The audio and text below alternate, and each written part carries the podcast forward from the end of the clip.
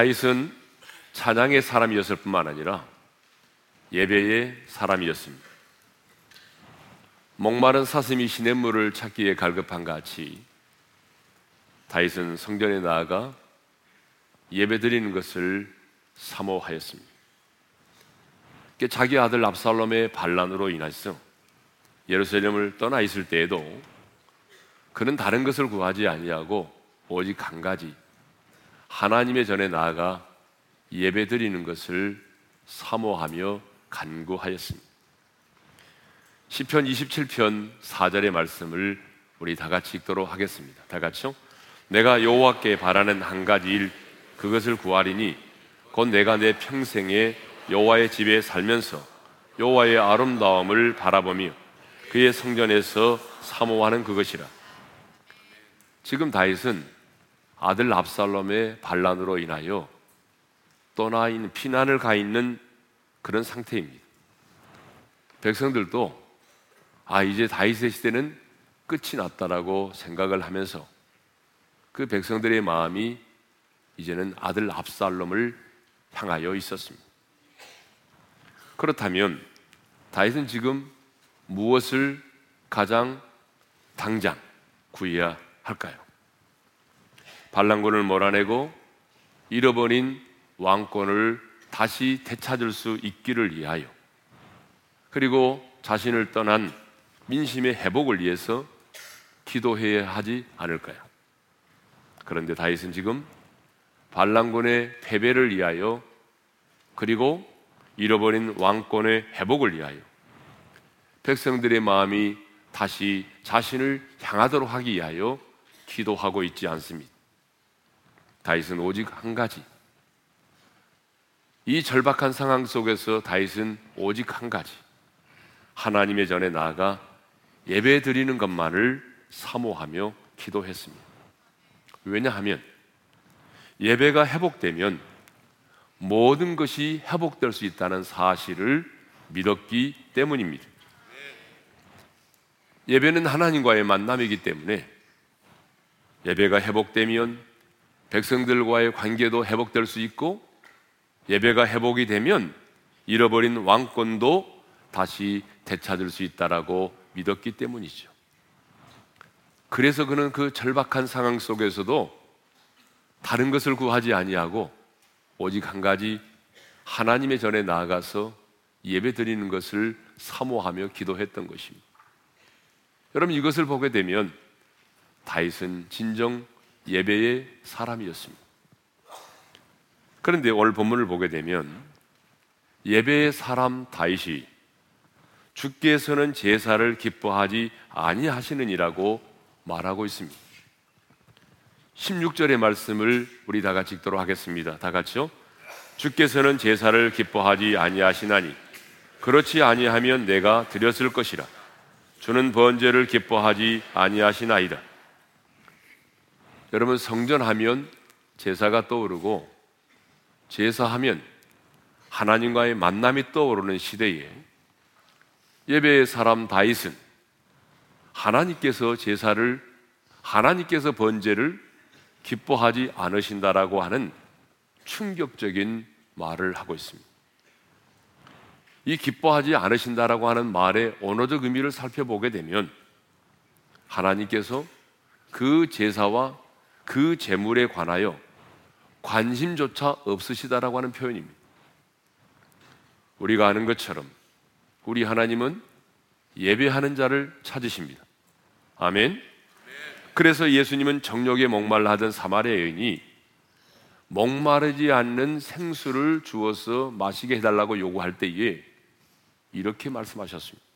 요한복음 4장 23절입니다. 다 같이요. 아버지께 참되게 예배하는 자들은 영과 진리로 예배할 때가 원하니 곧 이때라. 아버지께서는 자기에게 이렇게 예배하는 자들을 찾으시느니라. 하나님은 이렇게 예배하는 자를 찾으십니다. 할렐루야. 그리고 하나님은 그 예배하는 자에게 복을 주시죠. 여러분 솔로몬을 보십시오. 솔로몬이 어떻게 세상에서 가장 뛰어난 지혜를 얻게 되었고 구하지 아니한 부귀와 영화까지 누리게 되었습니까? 바로 예배죠. 하나님이 기뻐하시는 일천 번제를 드렸기 때문입니다. 그러므로 예배는 하나님의 사람에게 있어서 예배는 의무이기 이전에 하나님의 자녀된 저와 여러분만이 누릴 수 있는 최고의 특권이고 영광스러운 특권인 줄로 믿습니다. 하지만 하나님은 우리의 모든 예배를 받으시지 않습니다. 우리 하나님이 예배 가운데 거하시고 또 예배자를 찾으시지만 하나님이 받지 않으시는 예배가 있다는 것이죠. 성경을 보게 되면 가인과 아벨이 제사를 드렸습니다. 그런데 하나님은 그 동생 가, 가, 아벨의 제사는 받으시고 형인 가인의 제사는 받지 않으셨습니다. 창세기 4장 4절과 5절을 읽겠습니다. 다 같이요. 여호와께서 아벨과 그 제물은 받으셨으나 가인과 그의 제물은 받지 아니하신지라. 여러분, 왜 하나님이 가인의 제사는 받지 않으시고 아벨의 제사는 받으셨을까요? 히브리서 기자는 이렇게 말합니다. 믿음으로 아벨은 가인보다 더 나은 제사를 드렸기 때문이라고 말합니다. 이사야 선지자도 하나님이 받지 않으시는 예배에 대하여 아주 분명하게 말씀하고 있습니다.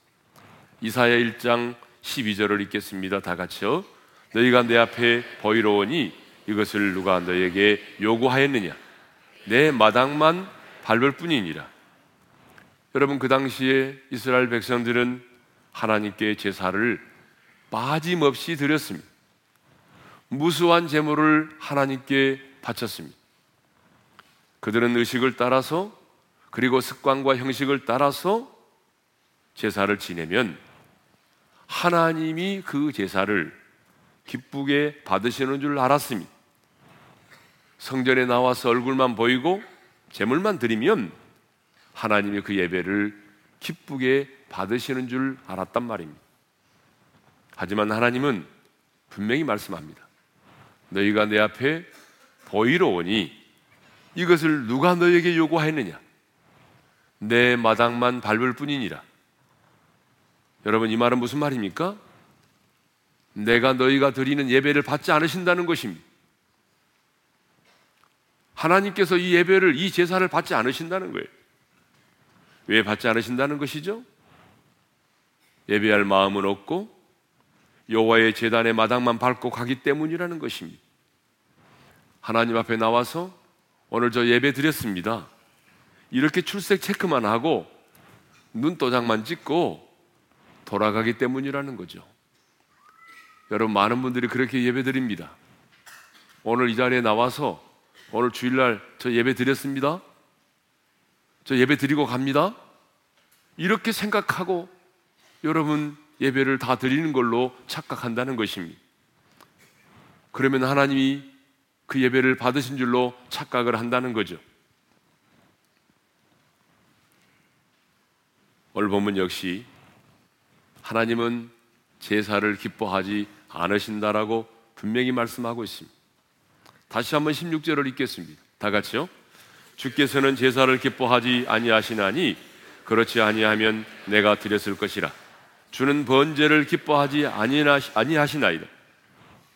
여러분, 왜 하나님께서 제사를 기뻐하지 않으십니까? 이 말은 하나님이 제사를 받지 않으신다는 말인데요. 왜 하나님이 드리는 그 제사를 기뻐하지 않으시고 왜 하나님이 그 드리는 제사를 받지 않으십니까? 하나님께서는 제사 그 자체를 기뻐하시는 분이 아니시기 때문입니다. 그렇습니다.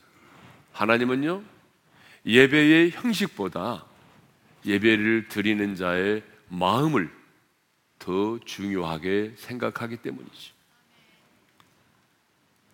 예배 그 자체보다도 여러분 예배를 드리는 자의 태도를 더 주님은 중요하게 다루신다는 거예요. 예배 그 자체보다도 예배를 드리는 자의 마음을 더 중요하게 생각하시고 예배 그 자체보다도 예배를 드리는 자의 태도를 하나님은 더 중요하게 생각하시는 것입니다. 그러면 하나님이 받으시는 제사는 어떤 제사일까요? 아니, 신약적인 표현을 쓴다면 하나님이 받으시는 예배는 어떤 예배일까요? 자, 오늘 보면 17절 상반절을 읽겠습니다. 다 같이요.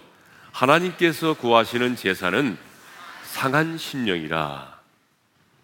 하나님께서 구하시는 제사는 상한 심령으로 드리는 예배입니다.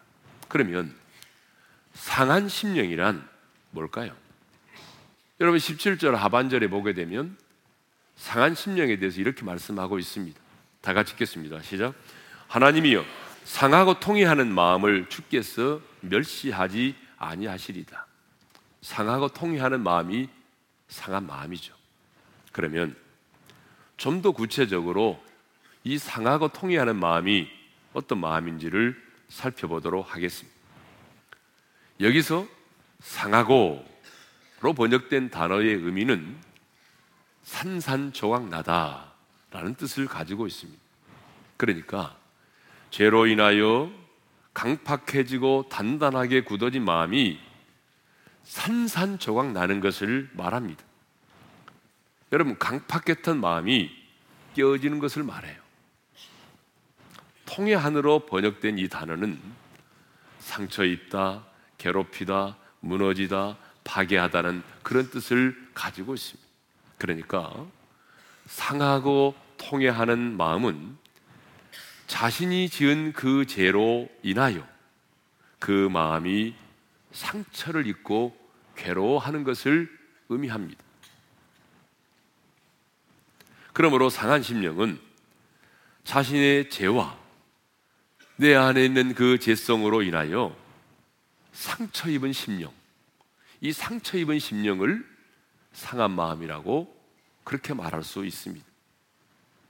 그리고 상처 입은 심령은 하나님의 은혜를 입기에는 전혀 어울리지 않는 자신의 제약된 모습을 발견하고 자신의 처지를 바라보면서 아파함으로 상처를 받게 된 그 마음을 의미합니다. 좀 더 구체적으로 말씀드릴까요? 상한 심령이란 내가 분명히 예수를 믿어서 하나님의 자녀가 되었지만 여전히 내 안에 있는 분노, 내 안에 있는 미움과 탐욕과 시기와 질투, 용서하지 못함, 조급함, 음란함, 게으름 등을 인하여 하나님 앞에서 마음 아파하는 것을 말합니다. 이게 바로 상한 심령이에요. 그러므로 예배를 드림으로 빛 대신 하나님께 가까이 나아가는 자는 하나님의 임재 속에서 자신의 죄와 죄성을 인하여 절망하며 탄식할 수밖에 없는 것입니다. 이사야 선지자를 보십시오.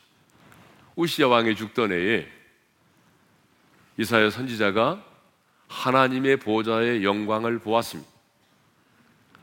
하나님의 보좌의 영광을 보았는데 그 하나님의 보좌 앞에 천사들이 두 날개로는 얼굴을 가리우고 두 날개로는 발을 가리우고 두 날개로는 그 하나님의 보좌 앞에서 날면서 삼중 거룩성을 부르고 있었습니다. 거룩하다, 거룩하다, 거룩하다. 성부 하나님, 성자 하나님, 성령 하나님, 거룩하십니다. 이 삼중 거룩성을 부르고 있습니다. 그때에 이사야 선지자가 그 하나님의 거룩한 영광을 보고 이렇게 고백을 하죠. 자, 이사야 6장 5절을 읽겠습니다. 다 같이요. 그때에 내가 말하되 화로다 나의 망하게 되었도다. 나는 입술이 부정한 사람이요 나는 입술이 부정한 백성 중에 거주하면서 망군의 여호와이신 왕을 배웠음이로다.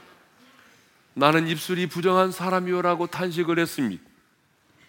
여러분 이사야는 선지자입니다. 선지자가 뭐 하는 사람입니까? 하나님의 말씀을 대언하는 사람입니다. 그가 입술이 부정하면 얼마나 부정하겠습니까? 그런데 거룩하신 하나님 앞에 나아가니까 그 영광의 보좌 앞에 나아가니까 빛 대신 주님의 임재 속에 들어가니까 자신의 허물과 제약이 보이기 시작한 것입니다. 그래서 화로다 나여 망하게 되었도다 나는 입술이 부정한 사람이오라고 탄식을 했던 것입니다. 여러분 그러므로 예배는 우리가 얼마나 하나님의 임재 속에 그 빛 대신 하나님의 영광의 임재 가운데 들어가느냐가 중요해요. 하나님과 멀리 떨어져 있는 자는요, 동일하게 예배를 드려도 여러분 상한 마음을 갖지 않아요. 그러나 하나님의 임재 속에 들어가는 자는 그 하나님의 빛 앞에서 여러분 내 안에 있는 허물과 제약들 그 모든 것들이 드러나기 때문에 상한 심령의 소유자가 될 수밖에 없다 그 말이에요. 성경을 보게 되면 상한 심령, 상처 입은 심령으로 하나님 아버지 앞에 나간 한 사람이 기록되어 있습니다. 그 사람이 누굴까요? 셀입니다. 누가복음 18장을 보게 되면 어느 날 이 바리새인과 세리가 하나님의 성전에 기도하러 올라가서 기도를 합니다. 그런데 바리새인이 먼저 기도하는데 어떻게 기도합니까? 따로 서서 기도했다라고 성경은 말하고 있습니다. 여러분, 왜 바리새인이 따로 서서 기도했을까요? 서서 기도하는 것은 그 당시의 사람들의 기도의 모습이니까 그건 문제될 게 아니죠. 근데 문제는 따로 서서 기도했다는 것입니다. 죄인 중에 죄인인 세리와 함께 기도한다는 것 자체가 싫었기 때문이죠. 따로라는 말이 무엇을 의미합니까? 자기는 다른 사람들과는 다른 사람이라는 것입니다. 자신은 질적으로 저 세리와는 다른 사람이라는 것입니다. 한마디로 바리새인은 율법을 지켜 행하고 있다는 그 영적인 우월감 때문에 지금 저 세리를 무시하고 있는 것이죠. 그래서 이렇게 기도합니다. 누가복음 18장 11절 12절입니다. 다 같이요. 하나님이여 나는 다른 사람들 곧 토색, 불이, 간음을 하는 자들과 같지 아니하고 이 세리와도 같지 아니함을 감사하이다. 나는 일회에 두 번씩 금식하고 또 소득의 11절을 드리나이다. 여러분 이 기도의 내용이 참 가관이죠. 감사를 하고 있는데 그 감사의 내용이 뭐죠? 내가 저 세리와 같지 않음을 인해서 감사하다는 거예요. 그리고 자기 자신의 일주일에 두 번씩 금식하고 소득의 11조를 온전히 드리고 있다라고 하는 것입니다. 바리새인은 지금 자신의 의와 업적을 가지고 하나님께 나아가고 있는 것입니다. 그러나 세리는 이렇게 기도했습니다. 누가복음 18장 13절입니다. 다 같이요. 세리는 멀리 서서 감히 눈을 들어 하늘을 쳐다보지도 못하고 다만 가슴을 치며 이르되 하나님이여 불쌍히 여기서서 나는 죄인이로소이다. 세리는 자신이 너무나 죄를 많이 죄인이라는 사실을 알고 있었습니다. 그래서 바리새인과 같이 성전의 뜰에도 들어가지 못하고 이방인의 뜰에 서서 감히 하늘을 우러러보지도 못하고 다만 자신의 가슴을 내리치기 시작을 했습니다. 당시 사람들은 가슴을 죄의 자리로 간주하고 있었습니다. 그렇기 때문에 가슴을 내리친다라고 하는 것은 무엇을 말합니까? 죄에 대한 뉘우침과 비통함을 나타내는 것입니다. 그리고 치다라고 하는 말이 미완료형으로 되어 있는 것을 보게 되면 이 세리는 한 번만 자신의 가슴을 내리치는 것이 아니라 계속적으로 반복하여 자신의 가슴을 내리치면서 하나님이여 불쌍히 여기소서 나는 죄인이로소이다. 하나님이여 불쌍히 여기소서 나는 죄인이로소이다. 라고 고백을 했던 것입니다. 누가 뭐라고 해도 나는 죄인입니다. 나는 지옥의 불못에 떨어진다 할지라도 왜 내가 지옥에 떨어져야 되느냐고 항변할 수 없을 만큼 하나님, 나는 죄인입니다. 나를 불쌍히 여겨 주십시오. 그렇다면 여러분 이 두 사람 중에 누가 상한 심령의 소유자입니까? 여러분 누가 상한 심령의 소유자죠? 여러분 너무 많은 찔림을 받으셨나 봐요. 누가 여러분 상한 심령의 소유자예요? 셀입니다. 누가 상처 입은 심령입니까? 셀입니다. 자신의 죄인됨을 인정하고 그 죄로 인하여 마음 아파했던 셀입니다. 그래서 우리 주님은 자신의 의를 가지고 나아갔던 바리새인이 아니라 나는 죄인으로서이다. 나를 불쌍히 여기소서라고 고백했던 세리를 의롭다고 하셨습니다. 누가복음 18장 14절 하반절을 읽겠습니다. 다 같이요. 내가 너에게 이르노니 이제 저 바리새인이 아니고 이 사람이 의롭다 하심을 받고 그의 집으로 내려갔느니라. 이 사람이 누굽니까? 세리입니다. 여러분, 세리가 의롭다 하심을 받고 집으로 내려갔대. 상한 심령으로 자신의 죄를 인하여 마음 아파했던 세리가 도리어 의롭다함을 얻고 집으로 내려갔다는 것이죠. 그러므로 여러분, 오늘 우리에게 필요한 것은 바로 이 상한 마음입니다. 상한 심령입니다. 왜냐하면 하나님은 상한 심령을 가진 자에게만 복음이 복음이 복음 될 수 있게 하기 때문입니다. 여러분, 왜 오늘 우리에게 상한 심령이 필요합니까? 그 이유는 상한 심령을 가진 자에게만 복음이 복음 될 수 있기 때문입니다. 네. 여러분 한번 생각해 보자고요. 누구보다도 더 의롭게 살고 있다는 사람에게 누구보다도 더 양심대로 살고 있다는 사람에게 복음이 무슨 감격이 되겠습니까? 여러분 그 사람에게 복음이 무슨 감격이 되겠어요? 죄로 인하여 마음이 상한 자에게만 복음이 복음될 수 있는 것입니다. 그래서 우리 하나님은 죄로 인하여 심령이 상한 자를 오늘 또 찾으시고 마음이 상한 자의 예배를 받으시는 것입니다. 우리 하나님이 찾으시는 사람은 여러분 완전한 자가 아닙니다. 우리 하나님이 찾으시는 사람은 위대한 사람이 아닙니다. 우리 하나님이 찾으시는 사람은 상한 심령을 가진 사람입니다. 자기가 지은 죄로 인하여 그 죄 때문에 상하고 통해하는 마음을 가진 사람입니다. 죄로 인하여 상처 입은 사람입니다. 하나님은 오늘도 그 사람을 찾습니다. 그리고 그 사람이 드리는 예배를 하나님은 받으십니다. 다윗도 처음에는 이 사실을 몰랐어요. 그래서 한동안 상한 마음이 없이 제사를 드렸던 적이 있었습니다. 그러나 죄를 짓고 난 다음에 영적인 침체를 경험하면서 그리고 하나님 앞에 그 죄를 참회하면서 이 놀라운 사실을 깨달았던 거죠. 그러면 다시 영적인 침체를 경험하면서 하나님 앞에서 자신의 죄를 참회하면서 깨달은 사실이 무엇입니까? 하나님은 상한 심령으로 예배를 드리는 자를 그 예배를 받으시고 상한 심령의 사람을 하나님이 찾으신다는 사실입니다. 이게 다시 영적인 침체를 경험하면서 하나님 앞에서 자기의 죄를 참회하면서 깨달은 진리입니다.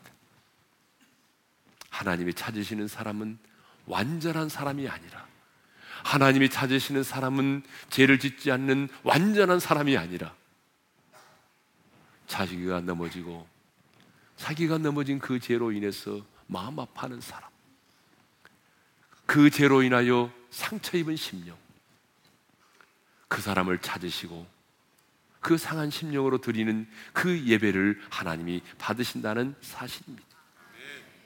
하나님이 원하시는 예배가 어떤 것인지를 깨닫게 된 것입니다. 그러면 이제 마지막으로 왜 우리는 상한 심령으로 예배를 드려야 됩니까? 아니, 우리는 왜 상한 심령의 사람이 되어야 할까요?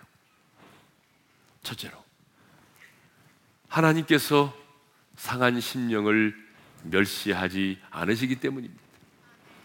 17절 하반절을 읽겠습니다. 다 같이요. 하나님이여 상하고 통해하는 마음을 주께서 멸시하지 아니하시리라. 하나님은 상하고 통해하는 사람을 멸시하지 않으신다고 말씀하십니다. 누군가 죄를 짓고 넘어지면 사람들은 어떻게 반응하던가요? 너무나 쉽게 그 사람을 정죄합니다. 자기도 그 죄를 짓고 자기 안에도 그런 연약한 죄성을 가지고 있지만 너무나 쉽게 그 사람을 판단하고 멸시합니다. 심지어는 피켓을 들고 나가서 그 사람의 죄를 드러내어 공격하기도 합니다. 그러나 우리 하나님은 그렇지 않습니다. 우리 하나님은 죄로 인하여 상하고 통해하는 마음을 멸시하지 않습니다. 도리어 주님, 내가 또 넘어졌습니다. 자기가 넘어진 그 죄로 인해서 마음 아파하는 그 사람. 그러면서 하나님의 은혜를 구하는 그 사람을 하나님은 멸시하지 않습니다.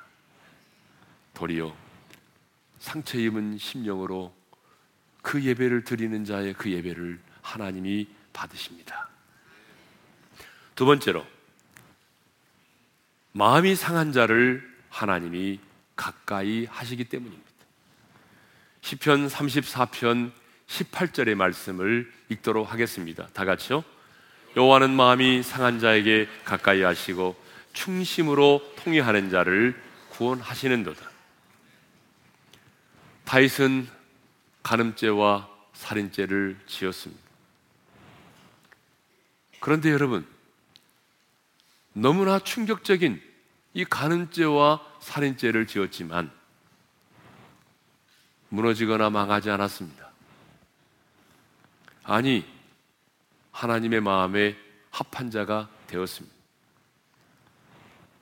그 이유는 참회를 통하여 하나님께로도 가까이 나갈 수 있었기 때문이죠. 자신의 죄로 인하여 마음이 상했던 그 다윗, 그 죄로 인하여 상처 입었 그 심령의 소유자인 다윗을 하나님이 멸시하지 않으시고 더 가까이 해 주셨기 때문입니다. 그렇습니다. 하나님은 죄를 짓지 않으므로 자신의 의를 가진 자보다 죄를 지음으로 마음이 상한 자를 더 가까이 하시고 그리고 그를 구원하십니다. 여러분 이게 달라요. 죄를 짓지 않으므로 자신의 의를 가지고 하나님께 나오는 자보다는 죄를 지음으로 마음이 상한 자를 하나님은 더욱 가까이 하시고 그를 구원하십니다. 그러므로 여러분 죄를 지었다고 여러분의 인생을 포기하지 마십시오. 하나님은 당신이 죄를 지었다고 해서 당신을 멸시하거나 무시하지 않으십니다. 사람이 멸망을 당하는 것은 죄 때문이 아닙니다. 그 죄를 회개하지 않고 상한 심령으로 죽게 나오지 않기 때문입니다. 세 번째로 하나님의 나라를 상한 심령을 가진 자만이 하나님의 나라를 맛보고 누릴 수 있기 때문입니다. 마태복음 5장 3절에 보게 되면 예수님이 팔복을 말씀하시면서 심령이 가난한 자에게 천국을 약속하셨습니다. 마태복음 5장 3절을 읽겠습니다. 시작. 심령이 가난한 자는 복이 있나니 천국이 그들의 것임이요. 자, 여기서 심령이 가난한 자가 누구입니까? 심령이 가난한 자는 자신의 죄인됨을 인정하고 주님의 은혜가 아니면 구원받을 수도 없고 살아갈 수도 없다라고 고백하는 사람이 심령이 가난한 사람입니다. 그러니까 자신이 지은 죄로 인하여 마음이 상한 자는 바로 마음이 가난한 자인 것입니다. 그런데 주님은 마음이 가난한 자에게 뭘 약속하셨습니까? 천국을 약속하셨습니다. 심령이 가난한 자는 복이 나니 천국이 그들의 것이며라고 약속하셨습니다. 여러분 주님께서 천국을 약속한 사람은 선한 사람이 아닙니다. 주님께서 천국을 약속한 사람은 완전한 사람이 아닙니다. 주님께서 천국을 약속한 사람은 이대한 사람이 아닙니다. 능력 있는 사람이 아닙니다. 주님께서 천국을 약속한 사람은 심령이 가난한 사람. 성경을 보게 되면 예수님이 땅에 계시는 동안에 스스로 스스로 의롭다고 뽐내던 자들을 그런 자들은 천국을 소유하지 못했습니다. 종교 생활에 열심을 내던 종교인들도 천국을 소유하지 못했습니다. 그러면 어떤 사람이 아니 누가 먼저 하나님의 나라를 경험했습니까? 당시에 죄인의 대명사로 불리워졌던 세리와 창녀들 그들이 먼저 하나님의 나라를 맛보았고 하나님의 나라에 들어가게 된 것이죠. 마태복음 21장 31절 하반절을 읽겠습니다. 다 같이요. 내가 진실로 너에게 이르노니 세리들과 창녀들이 너희보다 먼저 하나님의 나라에 들어가리라. 아멘. 그렇습니다. 너무 충격적이지 않아요? 여러분, 이 사실은 너무 충격적입니다. 여러분, 면허증을 가진 강도, 그들 입장에서 보게 되면 매국노예요. 죄인 중에 죄인입니다. 몸을 파는 창녀, 차타가 인정하는 죄인입니다. 그런데 주님 말씀하셨습니다. 정말 충격적인 얘기죠. 바로 세리와 창녀들이 너희보다 먼저 하나님의 나라에 들어가리라. 그들이 먼저 이 땅에서 하나님의 나라를 맛보고 누리고 천국에 들어가게 된다는 것입니다. 그렇습니다. 오늘 이 땅에서 하나님의 나라를 누리며 맛볼 수 있는 사람은 자신의 죄로 인하여 심령이 상한 자입니다. 완전한 자가 아니라 쓰러지고 넘어졌지만 그 죄로 인하여 마음 아파하는 사람들. 그래서 오직 하나님의 은혜만을 간구하는 사람들. 바로 이 사람이 지금 이 땅에서 하나님의 나라를 맛보고 누리며 살아갈 수 있습니다. 저는 우리 오륜의 모든 지체들이 자신의 죄로 인하여 심령이 상한 자들이 될 수 있기를 원합니다. 저는 일부러 죄를 지으라고 말하지는 않습니다. 일부러 죄를 지으라는 말이 아니라 우리가 연약하여 쓰러지고 넘어질지라도 우리 안에는 그 죄성을 인하여 내가 넘어지고 내가 쓰러진 그 죄를 인하여 하나님 앞에서 마음 아파하고 괴로워하고 그래서 오직 하나님의 은혜만을 구하는 그런 상한 심령의 소유자들이 될 수 있기를 원합니다. 왜냐하면 하나님은 자기의 의를 가지고 나오는 사람을 멸시하시고 자신의 죄로 인하여 마음이 상하고 통해하는 자를 하나님이 멸시하지 않으시기 때문입니다. 하나님이 그 마음이 상한 자를 가까이 하시고 그리고 그를 구원하시기 때문입니다. 하나님이 상한 심령을 가지고 예배를 드리는 자의 예배를 받으시고 그 상한 심령을 가진 자가 지금 이 땅에서 하나님의 나라를 맛보고 누리며 살 수 있기 때문입니다. 오늘 주신 말씀을 마음에 새기면서 마음이 상한 자를 거치시는 주님, 여러분, 마음이 상한 자가 마음이 상한 자에게 하나님은 세일을 행하시고 그 마음이 상한 자의 예배를 받으시고 마음이 상한 자에게 하나님께서 성령으로 기름 부어 주십니다. 오늘 이 가사를 마음에 되새기면서 이 찬양을 함께 드리며 나가겠습니다. 마음이 상한 자를 고치시는 주님 하늘의 아버지 날 주관하소서. 주의 길로 인도하사 자유케 하소서. 새 일을 행하사 본케 하소서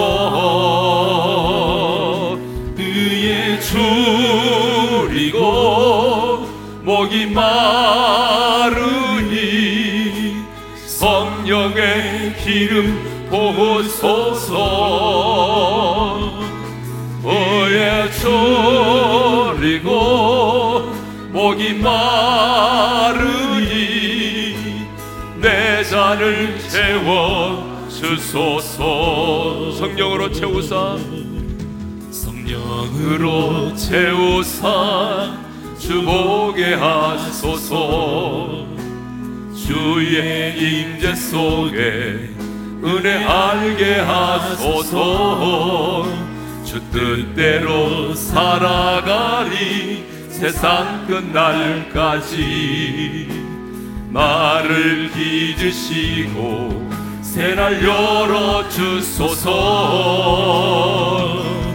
의에 졸리고 목이 마르니 성령의 기름 부소서. 의에 졸리고 목이 마르니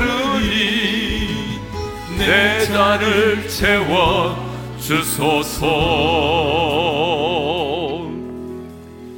자 우리 한번 눈을 감고 주신 말씀 마음에 새기면서 기도하기를 원합니다. 여러분 다윗은 예배의 사람이었습니다.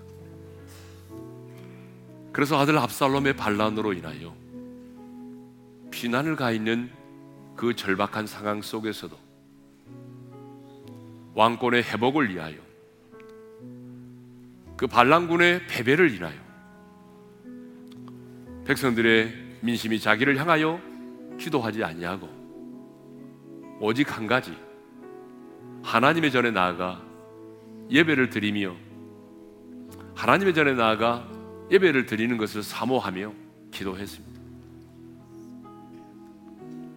왜냐하면 예배는 하나님을 만나는 것이고 예배를 통해서 하나님을 만나면 모든 것이 회복될 수 있다고 믿었기 때문입니다. 예배의 회복이 없이 이루어지는 것은 어떤 것도 진정한 회복이 아닙니다. 하나님의 회복의 순서는 언제나 예배가 먼저입니다. 예배가 회복이 될 때에 하나님은 다른 모든 것들을 회복시켜 주십니다. 그래서 하나님, 내가 정말 하나님이 찾으시는 예배자가 되게 해 주십시오. 다시 한번 내 안에 예배를 회복시켜 주옵소서. 인생이 힘들고 어렵다고 예배를 더 멀리 하지 말게 도와주시고 정말 진정으로 하나님 앞에 예배하는 자가 되게 도와주십시오. 이 기도가 오늘 우리의 첫 번째 기도가 되기를 바랍니다. 두 번째로 상한 심령의 소유자가 되기를 위해서 기도합시다. 하나님은 마음이 상한 자를 찾으십니다. 자신의 죄로 인하여 내 안에 있는 죄성으로 인해서 내가 마음 아파하고 그 죄 때문에 상처 입은 심령. 여러분 그 사람이 드리는 예배를 하나님이 받으시고 그 사람을 하나님이 오늘 또 찾고 계십니다. 자기의 의를 가지고 나오는 사람을 하나님은 멸시하십니다. 내가 넘어졌지만 그 넘어진 죄로 인해서 마음 아파하고 내 안에는 여러 가지 죄성 때문에 괴로워하면서 오직 하나님의 은혜를 갈망하는 그 사람, 그 상처 입은 심령, 하나님은 그 사람을 멸시하지 않으시고, 그 사람을 가까이 하시고, 그 사람을 구원하시고, 그 사람이 이 땅에서 하나님의 나라를 맛보고 누리는 것입니다. 그러므로 여러분, 여러분이 그 지은 죄 때문에 인생을 포기하지 말고, 오히려 여러분이 연약한 그 죄성과 그 죄로 인해서 상처 입은 심령의 소유자가 돼서 하나님을 가까이 하시고 하나님이 구원하시고 하나님의 나라를 마음껏 맛보고 누리는 그 은혜와 축복을 누릴 수 있기를 바랍니다. 오늘도 이 두 가지를 우리가 가지고 기도하겠습니다. 다 같이 우리 두 손을 들고 주여 한번 외치고 부르짖어 기도하며 나가겠습니다. 주여! 아버지 하나님 감사합니다. 오늘도 우리에게 귀한 말씀을 주셔서 감사합니다. 아버지 하나님의 이 말씀 한쪽 귀로 듣고 흘러보내지 말게 도와주시고 이 말씀이 내 마음판에 새겨지게 도와주시옵소서. 그래서 아버지 하나님 정말 이 마지막 주대에 하나님이 찾으시는 예배자가 되기를 원합니다. 하나님이 찾으시는 진정한 예배자가 되기를 원합니다. 하나님이여 아무리 절박한 상황 속에서도 하나님의 예배를 멀리하지 않도록 도와주시고 아버지 하나님 다윗이 오직 한 가지 하나님의 전에 나아가 예배드리기를 사모했던 것처럼 하나님 우리가 정말 하나님의 전에 나아가 예배를 드리는 것을 사모하며 기도하게 도와주셔서 하나님이 찾으시는 진정한 예배자가 되게 하여 주시고 그 예배를 통하여 하나님을 만나게 하시고 그 예배를 통하여 우리의 무너진 것들이 회복되어지고 한계가 회복되어지고 하나님 아버지 그 예배를 통하여 하나님이여 정말 우리의 삶 가운데 놀라운 회복의 역사가 일어나게 하여 주시기를 원합니다. 아버지 하나님이여 상처 입은 심령 상한 심령의 소유자가 되기를 원합니다. 하나님 자신의 의를 가지고 나오는 자를 멸시하시고 상한 심령으로 드리는 그 예배를 받으시고 상한 심령으로 예배하는 자를 멸시하지 않으시고 하나님 그를 가까이 하시고 그를 구원하시는 하나님 우리 오륜의 신체들이 아버지 마음에 가난한 자가 되기를 원합니다. 내 자신의 죄로 인하여 죄성으로 인하여 마음 아파하며 그래서 하나님 아버지 그 죄로 인해서 상한 심령의 소유자가 되어서 하나님 이 땅에서 하나님의 나라를 누리며 맛볼 수 있는 우리들이 되게 하여 주옵소서 내 잔을 채워 주소서. 아버지 하나님 하나님이 찾으시는 예배자가 되게 하여 주옵소서.